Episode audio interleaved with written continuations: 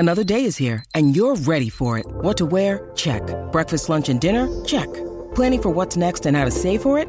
That's where Bank of America can help. For your financial to-dos, Bank of America has experts ready to help get you closer to your goals. Get started at one of our local financial centers or 24/7 in our mobile banking app. Find a location near you at bankofamerica.com/talktous. What would you like the power to do? Mobile banking requires downloading the app and is only available for select devices. Message and data rates may apply. Bank of America N.A., member FDIC. When you need mealtime inspiration, it's worth shopping Kroger, where you'll find over 30,000 mouthwatering choices that excite your inner foodie. And no matter what tasty choice you make, you'll enjoy our everyday low prices, plus extra ways to save, like digital coupons worth over $600 each week. You can also save up to $1 off per gallon at the pump with fuel points. More savings and more inspiring flavors make shopping Kroger worth it every time. Kroger, fresh for everyone. Fuel restrictions apply. Explore today's must-have trends and innovative styles at Mrs. B's Clearance and Outlet. Shop one-of-a-kind finds in today's must-have trends. Explore wall-to-wall deals, furniture, flooring, mattresses, home accents, seasonal favorites, and more. Discover unique new home decor, pillows, accessories, and more. There's something perfect for your style and budget. There's new inventory every day at up to 80% off suggested retail. Discover the style and savings of Mrs. B's Clearance and Outlet. Want to look and feel better together? Team up and lose weight with Nutrisystem's Partner Plan. Partners lose more weight doing it together, up to 20% more weight than doing it on their own. Get fully prepared breakfasts, lunches, dinners, and snacks delivered right to your door. Delicious foods that are ready in minutes. Now featuring new Meals for Two. Double portion meals served up in one package and designed for weight loss. Quick to prepare and ready to share. Get Nutrisystem's Partner Plan and lose weight together. Now with hearty Inspirations dinners that control hunger for up to 5 hours. Exactly what you both need to feel full, satisfied, and energized as the weight comes off. Stop wasting money on diets that don't work and lose weight with Nutrisystem's Partner Plan. Get started for as low as $10 a day. Go to Nutrisystem.com/meals right now and get a deal for two. Just go to Nutrisystem.com/meals. Expect to lose an average 1 to 2 pounds a week. Offer restrictions apply. See website for details. 1, 2, 3, 4. Thanks for listening to this podcast produced by Diddy TV. Visit DiddyTV.com for more exclusive on-demand content, or download the official Diddy TV app from your app store today. From Diddy TV, this is Insights, a conversation-driven show where today, Amy Wright sits down with acclaimed singer-songwriter, much-admired activist, and champion of civil rights and progressive thought, Mary Gauthier. Mary made a breathtaking collection of songs that she recently released as a studio album titled Dark Enough to See the Stars, and you'll get to hear all about the inspiration behind and making of the record today. It's her 11th album, the follow-up to the profound Rifles and Rosary Beads, her 2018 collaborative work with wounded Iraq War veterans. That record garnered a Grammy nomination for Best Folk Album, as well as a nomination for Album of the Year by the Americana Music Association. So that should give you an idea of the caliber of artist Mary truly is. We're so honored to host her on the show today and excited to hear what she has to say. So without further ado, here's Amy Wright with Mary Gauthier on Insights. Thanks for coming and talking to us about Dark Enough to See the Stars. That's the latest album, but we kind of wanted to go back a little ways and talk about your life and then get to the new album, because that's very exciting. And I have to say that you're a very inspiring person. Thank you. I mean, I'm a late bloomer. Well, you're not only a late bloomer, but you had to overcome a lot to get to where you are. And, you know, that's an inspiring story in and of itself, but you took it to a new level. So you went way past what most people would have accomplished, having to overcome as much as you did. But I thought we would go back and talk a little bit about growing up in New Orleans, and where it was right outside New Orleans, right? Mm-hmm. Yeah, Baton Rouge, New Orleans, Thibodaux, South Louisiana. So do you consider yourself kind of a New Orleans person? I mean, what was it like growing up there? Well, you know, I think of myself as from Louisiana. Yeah. But citizen of the world. Yeah. You know, I'm Southern because of being born in New Orleans, raised in Baton Rouge, and then I went around a bit, and then back to Baton Rouge for 5 years of college, and then I left for good. But I definitely have Southern heritage, and I also feel the Cajun thing. My last name's Gaucher, and ancestors that come from Eastern Canada. But I was adopted, and so I'm kind of one removed from everything. Being adopted is weird, and so there's a sort of a pause in it. It's like, I think I'm from there. I mean, I don't know. I don't have the story, of what happened that brought me to Earth. I just kind of woke up here. I don't have a birth story. I spent the first year of my life in a place called St. Vincent de Paul's, and it was where unmarried women and girls went when they got pregnant. In those days, the babies were put up for adoption through the Catholic Church, if they were Catholic girls. And I spent my first year there and was adopted by an Italian Catholic family in South Louisiana, as was my adoptive brother and other members of my extended family. So, I mean, it's a tricky old story that lends itself to songwriting, that's for sure. I was going to say there's a lot of stories there. How did you sort of deal with all those issues? I mean, that's a lot to deal with as a kid.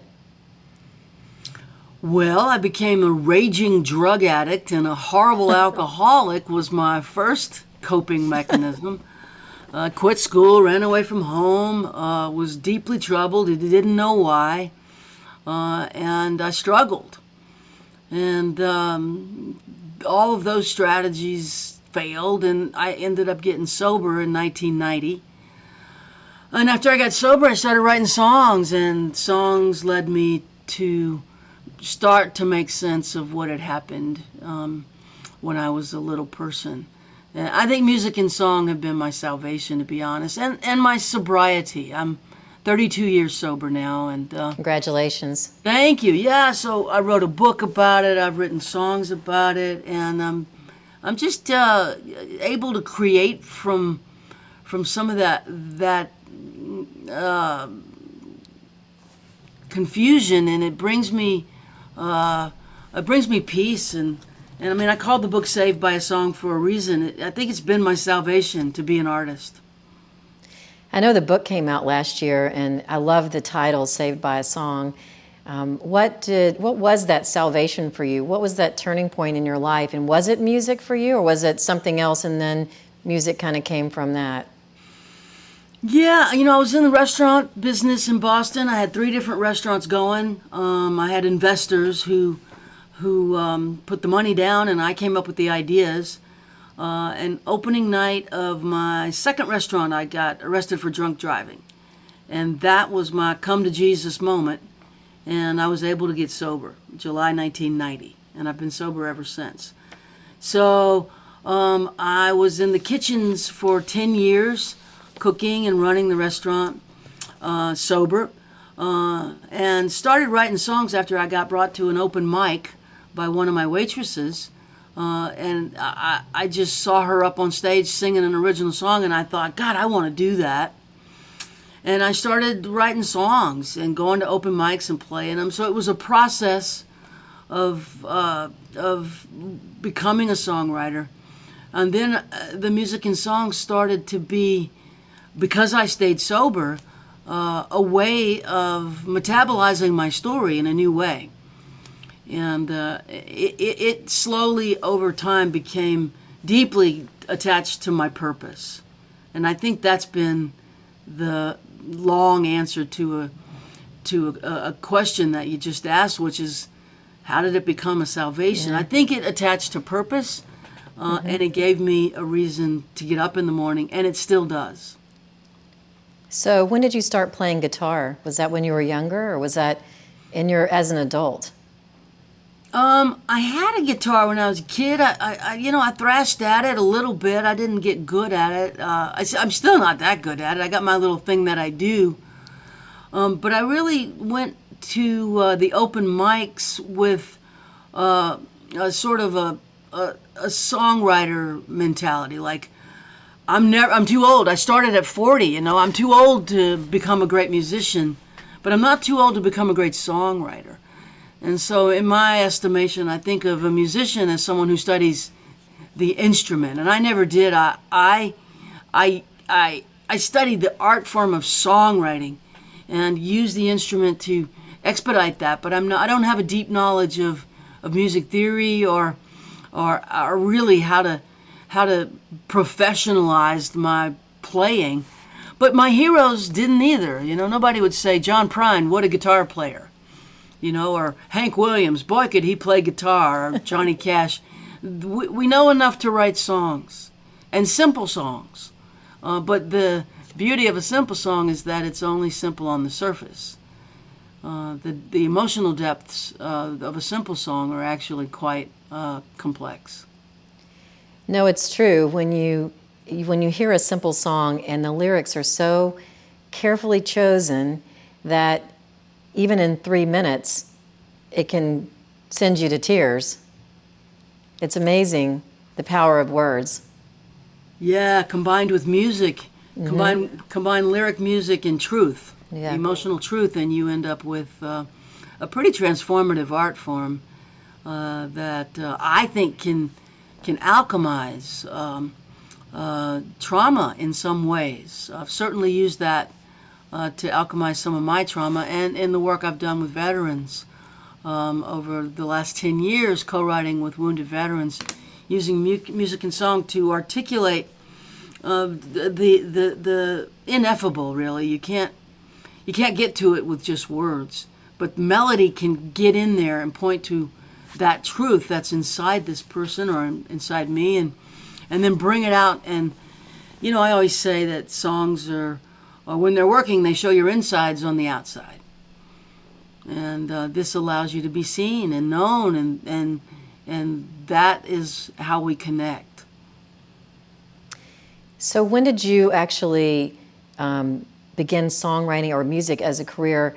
When did you make that break from your restaurants and then you transitioned to just being a musician? And was that hard? Was it hard to give up kind of a steady gig that you obviously were good at? You had 3 restaurants that you were managing, and you know, and music is an unknown at that point.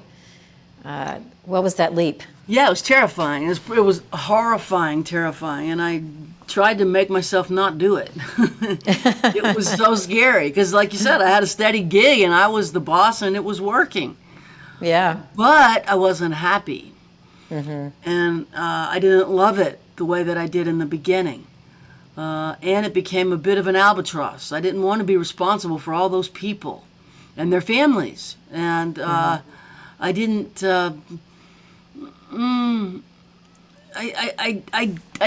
I didn't enjoy the success the way that one would if it was your purpose. Uh-huh. And so because I was so sober, and because in recovery they talk about becoming more real, I had to be honest that what I really, really loved was music and song. I had fallen out of love with the kitchen and fallen in love with being a songwriter. And so it wasn't an event that I just quit. It was a process. You know, it was a whisper that became a conversation, that became me going to open mics regularly, that became me making a record and then making another record. And then I got invited to play, of all things, the Newport Folk Festival. Wow. And to me, that was the universe going, you wouldn't be on that stage if you sucked. It doesn't happen. So maybe, just maybe, you should take this seriously and go to Nashville and dedicate yourself to it. And if it doesn't work, you could always go open another restaurant, find investors and come up with another restaurant. So that was my process, you know. I got in this sort of process after I got sober, and then the universe started saying, you can do this, because of clues that were being dropped. I won this, well, I didn't win. I was nominated for a Boston Music Award for Best New Artist. And I didn't win, but the nomination was astonishing. Like, Best New Artist. I mean, in Boston, there's 5 million people playing music, and I'm one who's nominated in this category of 4 people. That's a validation that I had to take seriously. And so I moved to Nashville in 2001, and I've been here ever since. So you pack your bags, you move to Nashville. Do you remember arriving, and did you know people? I mean, what was that like? Or you're arriving cold? Arriving cold. Yeah, and a relationship had ended, so she went her way. I went to Nashville, and I came here, just hoping that I could figure out a few. I mean, looking back on it now, the audacity of it all is kind of amazing to me. But I started knocking on doors, and some people answered, and I ended up with... one thing that helped me is my booking agent was here in Nashville. At the time, I was being booked by Keith Case. And he also booked Guy Clark. And he had put me on the road with Guy. And so I was opening for Guy for quite a while there. And I started banging on the door of Albanetta, who managed John Prine, begging out to let me open for John. And so I got that gig. I was able to open for John. And then I knocked on the door of Harlan Howard Songs. Harlan had just recently passed away, but his widow started working with me, and she got me a record deal on Universal Lost Highway. And then I started being connected. And Nashville has been really good to me, and continues to be a place where I feel very comfortable. I like being here. I like that I came here. I think it was the right place. What was it like sharing the stage with John Prine? He was obviously one of your songwriting heroes. When you first met him, what was that like? I was scared to death. I would be. It was nerve-wracking, to be honest, because I don't think of myself as a singer. I don't think of myself as a musician. I'm a songwriter. I'm up there croaking my way through it. But, see, John feels the same way, or felt the same way. He would make stage jokes about his, his scars from his cancer surgery. He's, he said, it screwed up my voice, but nobody will notice because it was already screwed up. And so he was really kind to me, and he brought me up to sing Paradise at the end of every show. Got a verse, got to sing with him. I don't know how to sing harmony, so I just sang in tandem with him. It gave me confidence. I was nervous, though. It was like... it just felt surreal, and and I got to be on stage with Willie Nelson, and his manager managed me for a year. Mark Rothbaum put me on the road with Willie, onto the bus with that crew in the United Kingdom, and I'm like, I feel like Forrest Gump. Like, how is this happening to me? I got to sing the gospel finale with Willie, and Will the Circle Be Unbroken? And it's a medley, and it goes on, and he stands on stage and the band plays, and he signs, records and hats and shirts and neckerchiefs, and he, the band will play and play the finale thing, and it was, and is still kind of amazing to me. It feels like a movie, like I'm in a movie. I know Willie Nelson's like a musical shaman. He's just sort of one of those people everyone's drawn to, but here's the thing, like you said, the signs were in the universe. That this is what you needed to do with your life, and you're doing it, and you've been incredible at it. So it was obviously your calling. And what was the first album you put out under the label, and what did that how did your life change after that first album? Yeah, the first album that came out on the major label, Universal Lost Highway, is called Mercy Now, and that was the big springboard because of the marketing budget. The major label put a $500,000 into branding my name. Thank you, thank you, thank you, thank you. To this day, thank you.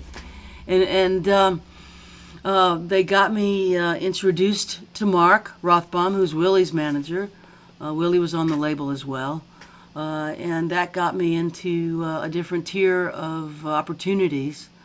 And we got me on CBS Sunday Morning, and big things that brought me into the public eye and ears that to this day, I still ride the momentum of that. And I still work with the publicist that was at that label. That label folded. Everybody that worked there scattered and went into other jobs. But the publicist that was on Lost Highway is still my publicist, Jim Flammia. We've been together for 20 years. We love Jim. He's great. I can't imagine working with anybody else. He's my guy. And so I got to keep him, thankful. And the experience was great, because even though it was a major label, it was an imprint off of a major label, and we didn't have the same rules. There weren't mandates to have hits and be on the radio and be commercial. It wasn't that way. It was, Lucinda, Ryan Adams, myself. For a while it was Hayes Carll and Tiff Merritt. And they put out the cash records on American recordings that ran through Lost Highway. And so there were, outsiders, outlaws, and people who just didn't play by the rules, and that was fun. So do you like performing as well? I love being on stage, yeah. Yeah, I love being, I'm a troubadour at heart.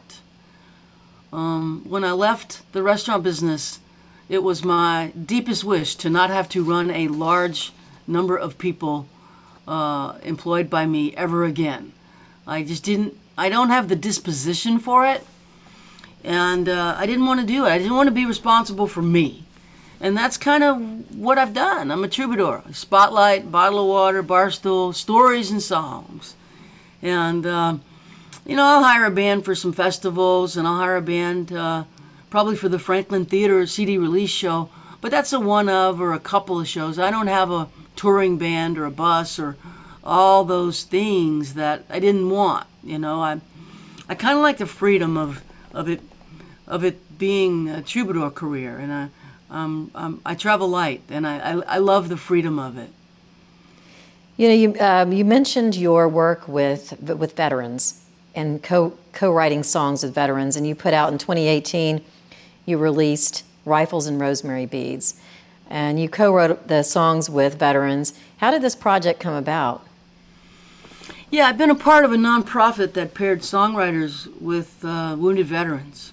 And I started writing songs with the wounded veterans. They're not songwriters, but they have story, and we just bear witness and help tell their story. And so these songs started piling up, and at a certain point, I asked for permission to make a record of 10 of them, and it went on to be called Rifles and Rosary Beads, and the experience of putting that out into the world was incredible, being able to tell the veteran stories and sort of help build a bridge across the civilian military divide, because we have that in this country. There's a real separation between those who've served and their families and those who are civilians. And it helps me to explain some of what our veterans go through and are going through has been a real privilege. And I still, to this day, play those songs, and I have an affinity for it. It's a privilege. Was it cathartic for the veterans as well to kind of get their story out there? Yeah. Oh, yeah. I imagine it would be. Oh, yeah, because it helps people to understand something that they can't explain. You can't when you have deep trauma, there's no words. It's ineffable. But music has the ability to go where words cannot reach, even poetry, even metaphor. Music can creep in and explain. How did you draw the story out of them? Well, bearing witness in non-judgment, creating safety, really listening, not inserting myself, and not asking them to recount their most traumatic moments, but just listening and figuring what it is that they wanted to say and are comfortable saying, and using that as the springboard. And the songs almost write themselves when you have someone with you who has such story inside them. So let's talk about the new album, Dark Enough to See the Stars. It's being released on 30 Tigers. And I had the privilege of listening to the whole album, and I love every song. It's just beautifully written. The melodies are gorgeous. You must be really proud of this album. Thank you. I am. It is a labor of love. This record is complicated in that it's the story of mature adult love. I'm in a wonderful relationship with a beautiful person, and I'm happy. And that has not been my story for most of my life. So it's like, yay! Before I die, I get to have this. And so it's just joyful. And then there's also the complexity of what's playing on in the background is the pandemic, and grief and loss, and people that are close to me passing away. And so there's this complex, tangled, tricky, emotional story of romantic love and grief happening simultaneously in my life, and a sense of wonder at all of it. It's been a surreal couple of years. It really has, for all of us. It has been a surreal couple of years, and I think there's some positives and negatives that were going on. I mean, I think a lot of us that had to slow down, and that wasn't the worst thing, but it took us out of our routines and just put us in a whole new world we didn't really comprehend that well. What were you doing during the pandemic? Were you writing these songs, but were you doing other things as well? Well, I finished the book during the pandemic in the early stages, and then it came out in 2021, so that gave me, I'm off the road completely, so I just was able to sit and focus and finish the manuscript and get that to the finish line was a big deal. And then I definitely upped my game with co-writing. And also every Sunday we did a live stream from here in the office and reached out to the listeners around the world. And I'm still doing that on Sunday afternoons when I'm not on the road. And people love the intimacy of it. It's not a polished professional television show. It's a live stream from my office. I call it Sunday with Mary. And I'm having friends come over now. Yesterday, Allison Mora dropped in, and we just swapped songs. And I'll bring musical friends in, and sometimes I'll just do a solo. Sometimes I'll read from the book. I'll take questions. So we pivoted pretty quickly to the live stream format. And I used the time to complete this song cycle and get this record to the finish line as well, and the book. So when you wrote Saved by a Song, was that like a pivotal moment in your life, just like I can talk about all this and put it behind me, or did you have to reach a certain place in your life that you could even do that? Well, the honest reason why I wrote the book is because I got a book deal. They paid me to write the book, and that became my job. I'm going to write the book. Now, I always wanted to write a book, but the level of difficulty in writing a book is so high that I probably would have never done it unless I was given this opportunity to do it for a publisher. And so I'm grateful for St. Martin's Press for bringing me on board and giving me a deadline and making it my job. You write the book because your job is to write this book. But the beauty of the book is that it gave me a deeper understanding of, the events of my life and the way that one thing led to another, and how music and song has been such an important part of my recovery, and how I was able to take what I learned and use it to help other people dealing with trauma, and how they were able to then help other people, and the chain of service that radiates outward. When one person gets sober is pretty incredible. Well, Dark Enough to See the Stars is sort of, when I just read the title, it made me think of clarity. And I wasn't sure what your intention was, and I hadn't listened to all the music at that point, but that's the first thing that came to mind was, I've achieved clarity in some way. What did the title mean to you? I think that's a wonderful insight. My sense is that growth comes through pain. Though growth doesn't come through a desire to grow. Growth comes through pain. I'm talking about emotional, spiritual growth, because it gets our attention.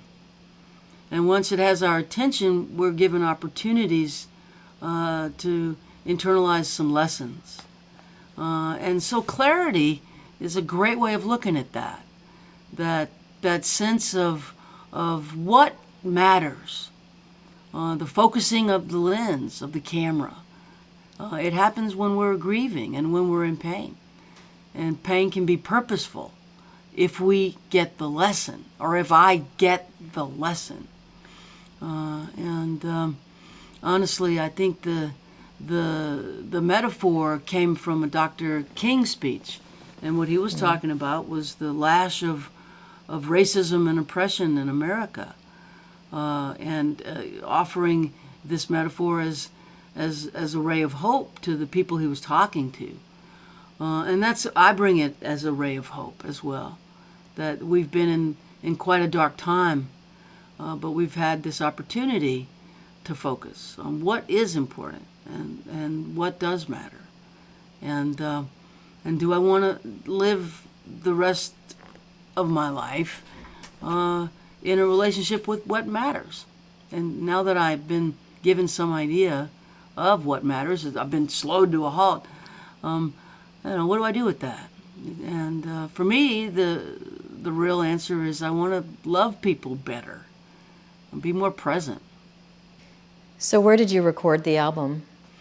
In Nashville. I recorded it in East Nashville with Dylan Aldridge and at the Dials and Nielsen Hubbard as a producer. And the band is all Nashville people. And we had a really good time doing it. Everybody was vaccinated, and we didn't have to wear masks, and we went into the studio and did it in 5 days. Was it fun to be back with people? It sounds like it was during that time when we were all kind of in our corners and not being able to see anybody. I remember feeling very isolated, and when we finally started to be able to be in person again, I'll never take it for granted, let me just say that. It was right after the vaccines came out, and people started to get that sense of thank you, you know. And also, I think a lot of us had been on the road and had gotten off the road, and then once we got vaccinated, we felt we could go back on the road, and then Omicron came, and we realized, oh, shoot, everybody's getting COVID even though they're vaccinated, and then started to realize, well, if you're vaccinated and you get Omicron, you're not going to have as serious an illness as if you weren't vaccinated, and that was the time we got the second shot, I think, if I remember right, and then we went in the studio. But it's blurry, isn't it? Like, I think I've had 3 shots at this point. Yeah, no, I had 3 shots, and then I got COVID, just like you're describing. And then I said, okay, I got that monkey off my back now. I can just not worry about this anymore. The vaccine worked. You know, I just have to keep going back in for whatever booster they offer. That's how I feel about it. Once I had it, I was triple vaxxed, and I got it. Yeah. No, it's double vax, and I got it, and I realized, wow, the vaccine's working. This is pretty miserable, but I'm not in the hospital. I don't want to get it again, but there's also a relief in that I didn't end up being one of the ones that would end up hospitalized in spite of being vaccinated. There's some relief in that. And absolutely. Natural immunity. I know, I felt pretty emboldened after I had it. I said, hey, you know, I can go anywhere now. Right? For a little while, anyway. For a little while. I got a short period of time to run out and see some shows in big stadiums and whatever else. Let's talk about some of the songs on the album. It starts with The Meadow, which I thought was, you know, kind of a beautiful metaphor. Tell me about that song. Yeah, I wrote that song with one of my favorite co-writers, Ben Glover, a songwriter who's from Belfast. He lives in Nashville now, but when I met him and started writing with him, he lived in Belfast, Northern Ireland. And it's from an inspiration that we got from a book written by Odie Lindsay, who is a Vanderbilt professor and also a veteran. The book takes place in Mississippi lower southern Mississippi, and it's written from the perspective of a female veteran who comes home and is trying to rebuild her life. And so in my mind, that's who the narrator is in that song. And driving, Highway 90, that famous highway down the Gulf Coast, and trying to make sense of her marriage and how to stay, trying to figure out how to stay. It's hard to stay when you're highly traumatized. It is hard to stay when you're highly traumatized. And I remember you mentioned Pascagoula, Mississippi in the song, and I've been there many times. So yeah, me too. Yeah, there's nothing like kind of being along the coast of that Gulf Coast area through Mississippi, Alabama, Florida. It's a beautiful part of the world. And it's a vulnerable part of the world. You know, hurricanes hit hard down there, and the barrier islands don't protect it, and it's, those towns are dangling, and the coasts are eroding, and it's haunted and gorgeous and southern, and it's got all of that weight. It's an incredible part of our country. Yeah, well, we are, speaking of that, we are on the Gulf today. I feel it. Yeah, our studio's in Memphis. That's where the network is, and that's where we normally are. But we are filming down here, and we happen to be doing your interview, from the Gulf Coast. And we had a big storm earlier, and it's just beautiful. There's nothing like it, standing out on the balcony and, just the power of the water and the waves and everything else. The mighty, mighty Gulf. Yes, indeed. Yeah, it's just beautiful. So let's talk about Amsterdam. Amsterdam is a single that you released. I happen to love Amsterdam. I went to Amsterdam to see the Starry Night Van Gogh painting, and it was on loan to some museum in the U.S. In New York City. Right, it was in New York City at the time. But I still had a blast in Amsterdam, and there's so much going on there. But what does Amsterdam mean to you? Well, I'm very familiar with Holland. My first record deal was in 1997 on a Dutch label. In fact, I know that the Starry, Starry Night painting is at the Kruller Muller Museum, which is outside of Amsterdam, right? In its natural placement. They do tour these paintings, but the Dutch people have been really good to me. I've spent a lot of time in Amsterdam, written a lot of songs in Amsterdam. It's one of my favorite cities, and I got to go there last summer with my partner Jamie, and it was such a joy to be back. And the song captures that, like my favorite person, my favorite city, my favorite hotel. It's like, we're here, it's working, this is great. And it just is just a unapologetically joyful song that it celebrates sort of getting out of the house, getting out of the country, getting back to what we do. It was that little window between Delta and Omicron, I think, when we thought the vaccines were a fix-all. We had that week there, and, we started writing the song in the hotel room. One of the other favorites on the album was Truckers and Troubadours. I liked the title of it, but I liked the song. I just thought it was great. Thank you. Tell me a little bit about that. Yeah, I wrote that with...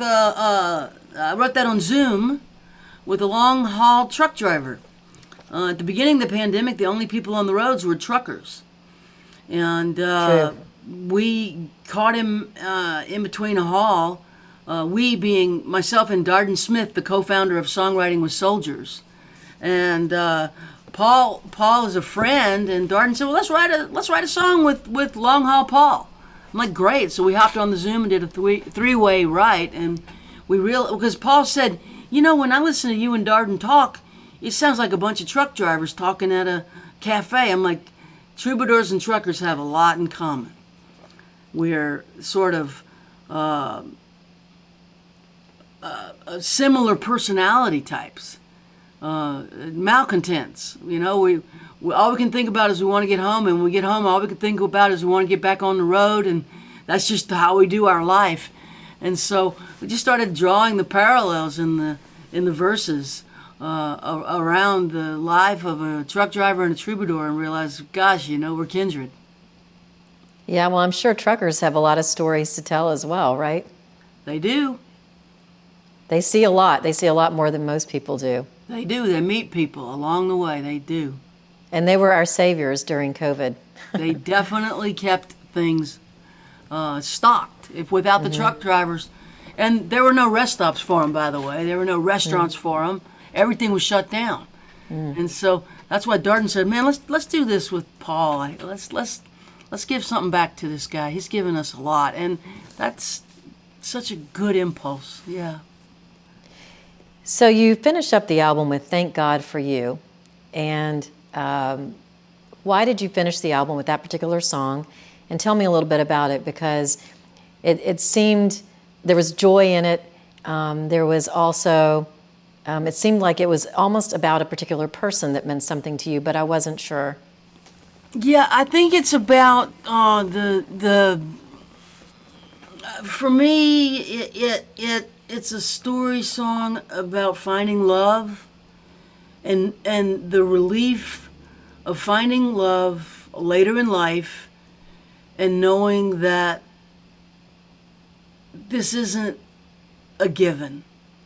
And there's this just absolute gratitude that comes from finding your person in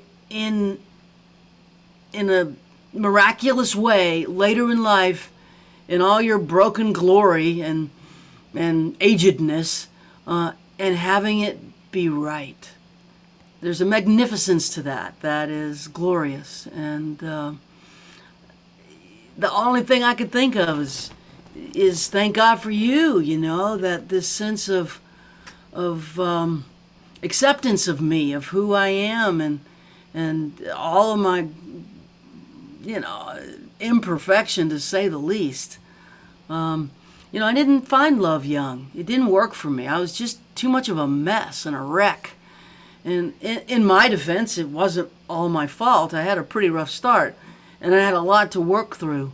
And I didn't understand that I really wasn't relationship material myself.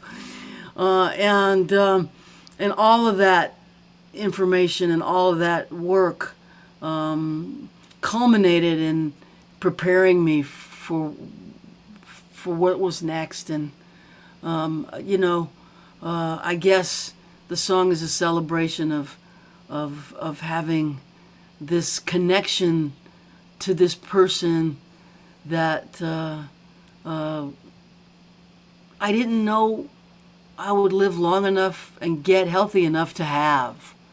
And yeah, it is about Jamie, my partner, but it's also about doing the work and finding the person. It's about me, but it's also more than that. It's not everybody is able to do this when they're young because of trauma and addiction and hard stories. It's hard. And it's really hard to find the person that you love. My husband and I met each other when we were close to 40, and so we were late to that game as well. And I think there's a lot of self-doubt and wondering whether, is there something wrong with me? And maybe sometimes there is, and sometimes there isn't. But I think that we're all blessed if we can find that other person that really loves us. Yeah, amen. And so much of it has to do with timing, and so much of it has to do with just, I think, dumb luck. Mm-hmm. Yeah, I'm not one who thinks this is all destined. Like, no, I had to work real hard and change parts of myself that needed work, and still do in a lot of ways. But that didn't mean that I was gonna absolutely then find the person. Like it kind of blessed luck. Well, I'm so happy for you. It sounds like you're in an awesome place in your life with lots of great things going on personally and professionally. The new album is incredible, and I guess you're going to go out on tour soon, so everyone will get to see you soon. We're hitting the road pretty hard with this one, yeah. I'll be out for quite a while. As many tour dates as they can get me, that's how many we're going to play. It'll be at least a solid year of running around, COVID willing. Well, let us know if you're going to be in Memphis. We'd love to have you by the studio. So I would like that. Thank you. And Mary, have a great week. It's been a pleasure talking to you. Appreciate talking to you. Thank you, Amy. Thanks so much to Grammy-nominated and internationally adored singer-songwriter Mary Gauthier for stopping by to chat all about her latest record, the heartbreaking, yet inspiring, Dark Enough to See the Stars. Mary's visions of progress and the way she intuitively uses her voice in songwriting is truly admirable and worth learning more about. So we hope you enjoyed listening and that you'll do everything you can to support this courageous artist. From all of us at Diddy TV, thanks again for tuning in today, and we hope to see you again real soon, right here on Insights. The Venture X card from Capital One gives you premium travel benefits, perfect for seeing Taylor Swift The Eras Tour. Presented by Capital One. Ooh, I do love her. Earn 5 times miles on flights and 10 times miles on hotels through Capital One Travel. Enjoy your stay in Suite 13. Whoa, 13? That's Taylor's lucky number. The Venture X card from Capital One. What's in your wallet?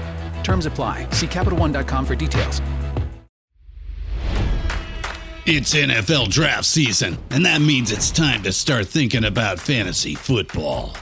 FantasyPoints.com features industry-leading experts and prognosticators using proprietary hand-charted data to help you score more fantasy points. FantasyPoints.com is the place to go for whatever kind of fantasy football you play. Whether you play fantasy football, daily fantasy sports, or do a little bit of everything, Fantasy Points has the meticulously researched content to guide you to victory.